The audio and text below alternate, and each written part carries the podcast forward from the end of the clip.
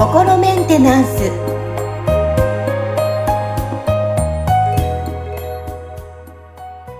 はい皆さんこんにちは。心メンテナンス。本日もアシスタント三上恵と気候ヒーラーの吉村隆二です。はい吉村さん本日もよろしくお願いします。よろしくお願いします。はいさあ今日もですね、えー、メッセージ来てますので読み上げて、えー、お届けしていきたいと思います。えー、ハンド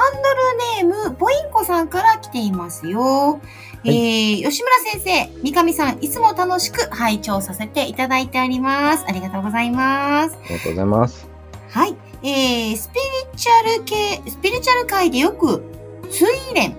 ですかね？ツインレイですね。ツインレイ。失礼しました。はい、ツインレイ。という言葉を聞きますが、私は運命の相手の最終形と捉えています。えー、どうやら、えー、出会えてもハッピーな関係になるまでに、紆余曲折があるようです。吉村さんはツインレイという言葉はどのように捉えていらっしゃいますかとメッセージ来ていますよ。はい。なるほどですね。はい。ツインレイ。私ちょっと初めて聞きました。ツインレイって何ですか吉村さん。あの、まあ、ネットでね、検索すると出てくる説明っていうのをちょっとじゃあ読み上げてみますね。はい。あの、まあ、えっ、ー、と、このサイトでは、えっ、ー、と、ツインレイとはっていうところで、えっ、と、ツインレイとは、スピリチュアル用語で、前世では一つだった魂が、えー、現世に転生するときに二つに分かれた魂のことです。えー、つまり、あなたと同じ魂を持つ片割れのことをツイン霊と言います。えー、ツイン霊の魂はあなたの他にはたった一人しかいません。えー、また、ツイン霊とは、えー、魂が惹かれ合うことで自然な形で出会い、お互いに惹かれ合うと言われています。えもしかしたら身近にいる人や、すでに出会った方の中にあなたのツインレイがいるかもしれませんね、みたいな感じで、うん、まあ、書いてますけど、だから、なんとなくこの、まあこの、ね、あの、他のサイトとか見ると違う説明もあるのかもしれないんですけど、なんとなくこのサイトとしの、なんかこう、持ってこうとしてる方向としては、うん、なんかね、そういうこう、まあ、運命の相手が、なんかたった一人の運命の相手がいるんですよ、みたいなね。で、その人は、なんかすでに出会った人の中にもいるかもしれませんね、みたいな。うん、なんかそういうちょっとこう、期待を煽るような感じのことが書かれてるわけですよ。で、まあ、ツインレイってことは、僕もね、なんかちょっとこのスピリチュアル界の、あの、片隅でお仕事をさせていただいてると、なんかよく耳にするわけですよね。うん、ただ、まあ、正直僕はその言葉を聞いたときに、なんかこうね、本当にその人とこの人はそのね、なんか前世同じ魂だったが二つに分かれた人なのかな、みたいなことをリーディングすると、なんか別にそういうようなリーディングは返ってこないんですよね。うん。なので、なんかその、正直なところ、なんかその概念自体が本当にあるのかどうかっていうのはちょっと僕にはわからないっていうところなんですよ。うん、で、魂が、えっと、一つだったものが二つに分かれるっていうことが、ということですか？うん、そうですね。まあ、少なくとも、そういうこと、現象があるかないかっていうところはちょっと、な、まだ何とも言えないんですけど、うん、あの、見たことがないですね。まずそういう人。ああ、出会ったことがない出会ったことがないですね。そうそうそう。だから、もしかしたら、そのどっか別のところとか、すごい大昔になんか別れてたとか、僕と出会ってない人でそういう人がいるかもしれないですよ。そこはちょっとわからないんですけど、少なくとも僕は結構なんか大勢の方見させていただいてるんですけど、そういう人を見たことがないんですね。で、だけど、うん、結構その、例えば、そのある占い師さんになんかそのね、ちょっとこの、片思いしてる相手の相談したら、あの、彼はあなたのツインレイだから、諦めちゃダメよって言われましたみたいなことを、なんか言われましたっていうようなことを、が、そのね、僕のところのなんか相談内容でこう話される方とかっていうのは結構いたりするんですけど、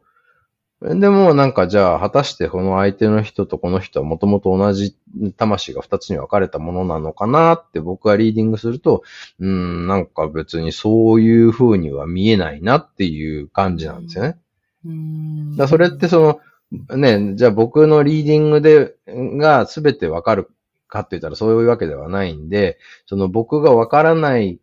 だけで本当はそうなのかもしれないっていう可能性も、まあゼロではないんですけど、うん。なんか少なくとも、なんかそんな感じではないなっていうのが僕の印象なんですよ。で、もう一つあるのが、結局その、なんか、あの、そのツインレイだって言われた相手の方にすごく執着してたこう時期があっ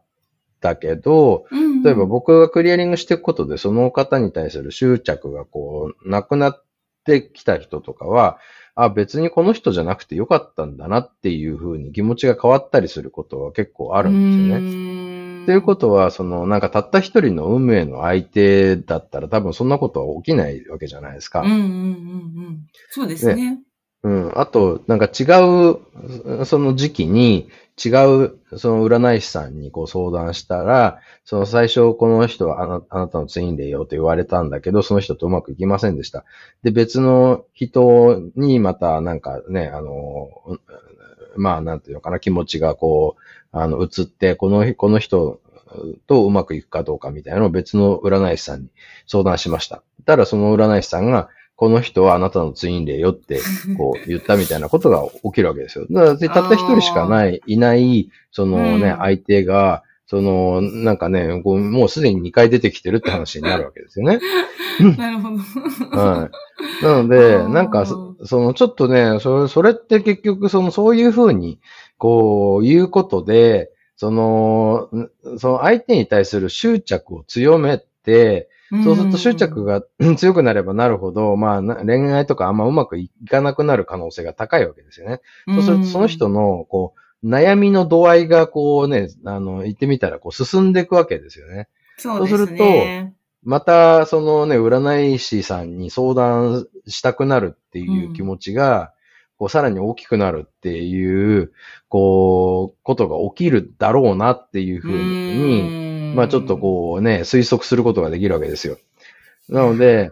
なんかその、ちょっとね、こう、依存させてお金を使わせるための、なんうんかその、システムみたいに僕には見えちゃうんですね。それが本当にそうなのか、ちょっと僕には証明のしようがないんですけど、うん。ねですけど、ちょっとその、僕の個人的な見解を聞きたいということでしたら、うんその、なんか僕はそのツインレイの人、そのこのネネットでね、定義してるような内容のツインレイの人っていうのは見たことがないですっていうところですよねう。んだからその、いないって断言はできないんだけど、うん見たことがないんで、そのツインレイだ、うんツインレイだって言ってる人たちも、いや、なんか別にその魂分かれたような人ではなさそうだなっていう。あの、うん結局なんか単純に何かしその執着が起きてるために、その、なんていうのかな、こう、うん心、うん気持ちがなんか整理ができなくて、いつまでも、こうね、なんかその人、うん例えばなんか相手が結婚してるにもかかわらずずっとなんかこうね、思い続けるみたいなことが起きたりとかしてるっていうのはいっぱい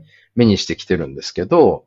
そのね、こうその人が、たちが本当にその運命の相手で、なんかね、いいつか本当になんかこう、結ばれる時が来てし、なんか未来永劫幸せになって、その二つに分かれた魂は一つに戻りました、みたいなものを見たことがないですね。うーん、なるほどですね。うんいやー、そうなんですよ。あの、恋愛ってすると、本当、うんまあ、人によって個人差あると思いますけど、どっぷりハマる人はどっぷりハマ私もハマったことありました、昔は。その人しか、エネルギーはその人なんですよ。もう何仕事しててもその人ばっかりで、でそれでもしツインレイって言われたらもう多分抜け出せないと思います、当分は。